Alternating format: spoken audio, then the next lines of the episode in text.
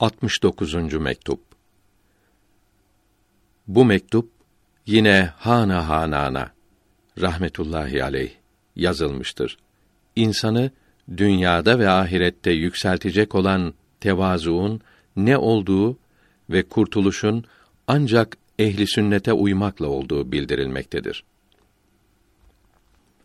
Her hamd Allahü Teala'ya mahsustur. Allahü Teala'nın Resulüne salat ve selam olsun. Kardeşimiz Mevlana Muhammed Sıddık ile gönderilen okşayıcı, kıymetli mektubunuz geldi. Lütf buyurmuşsunuz. Allahü Teala size hayırlı karşılıklar versin.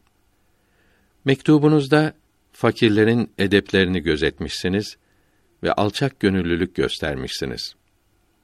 Allah için tevazu edeni Allahü Teala yükseltir.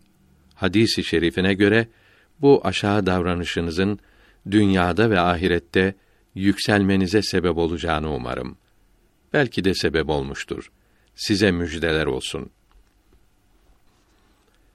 İnabet ve rücu yani bir rehbere bağlanmak kelimelerini yazıyorsunuz. Dervişlerden birinin elinde inabet yaptığınızı tasavvur buyurunuz. Bunun iyi neticelerini ve meyvelerini bekleyiniz.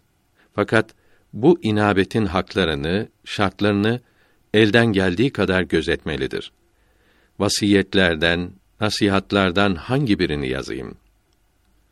İlimlerden, marifetlerden hangisini bildireyim? Çünkü müçtehit olan derin alimler ve doğru yolda olan tasavvufçular Allahü Teala sayehum söylemedik bir şey bırakmadılar. Sermayesi az olan bu fakirin rahmetullahi aleyh mektuplarından birkaçını sevdiklerimiz size getirmişlerdir. Onları gözden geçiriniz. Sözün özü şudur ki kurtuluş yolu ancak ehli sünnet vel cemaate uymaktır. Allahü Teala onların sözlerine, işlerine iman edenleri ve ibadetlerdeki bildirdiklerine uyanları çoğaltsın. Çünkü cehennemden kurtulacağı müjdelenmiş olan bir fırka bunlardır. Bunlardan başka olan fırkalar helak olacak, felakete sürüklenecektir. Bugün bir kimse böyle olduğunu bilse de bilmese de yarın herkes anlayacaktır. Fakat o zaman faidesi olmayacaktır. Ya Rabbi, ölüm bizi uyandırmadan önce sen bizi uyandır.